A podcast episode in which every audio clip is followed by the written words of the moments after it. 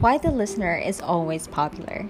Since so few people genuinely attend to others, those who will learn to draw out the other person can be guaranteed all the friendships they can handle and can be assured of deepening the relationships they presently own. The road to the heart, wrote Voltaire, is the ear.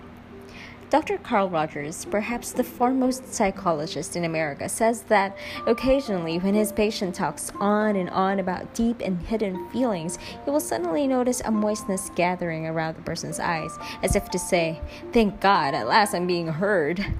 Christ was a master conversationalist. It is frequently said that he was a great teacher and healer, but his encounters with people demonstrate that he was also a remarkably attentive listener.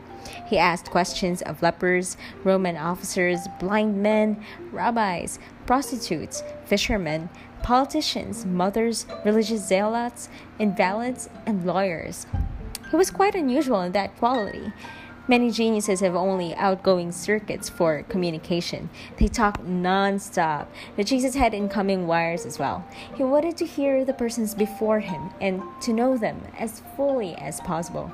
If listening is that important, it may be helpful to tease out some of the characteristics of good listeners.